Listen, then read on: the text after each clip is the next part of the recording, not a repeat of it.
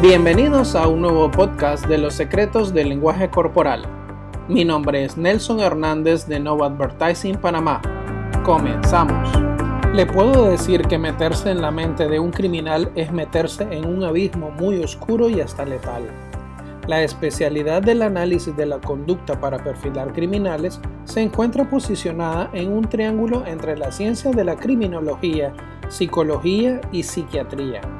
Requiere del análisis de expedientes forenses, de las lesiones encontradas, de la victimología y de las zonas del crimen para poder redactar el perfil del o los atacantes.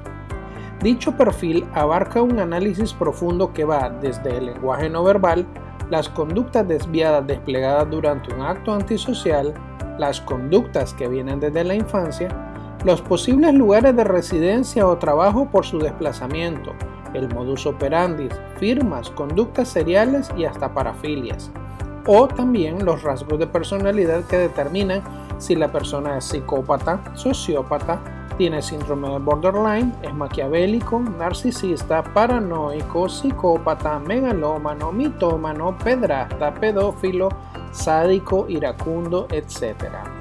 Y una vez determinados estos rasgos, ellos sirven de guía para que la parte legal, con sus abogados defensores, fiscales, jueces y jurados, dicten una sentencia. En el análisis de conducta, esta predisposición genética se llama factores personales de riesgo.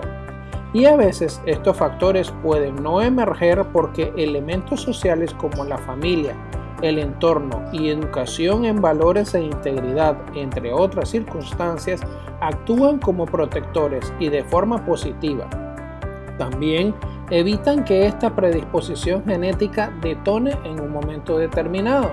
Sin embargo, si el entorno de una persona es negativa, sufrió de abusos sexuales, físicos o psicológicos y adicionalmente presentaba ciertos patrones en su infancia como el maltrato de animales, peleas constantes, abuso a sus compañeros, actos violentos o por ejemplo actos vandálicos, todo esto desencadena también lo que ya puede estar en un ADN.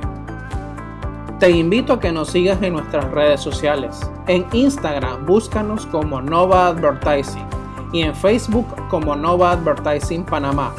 Mi nombre es Nelson Hernández. Nos vemos en una próxima sesión.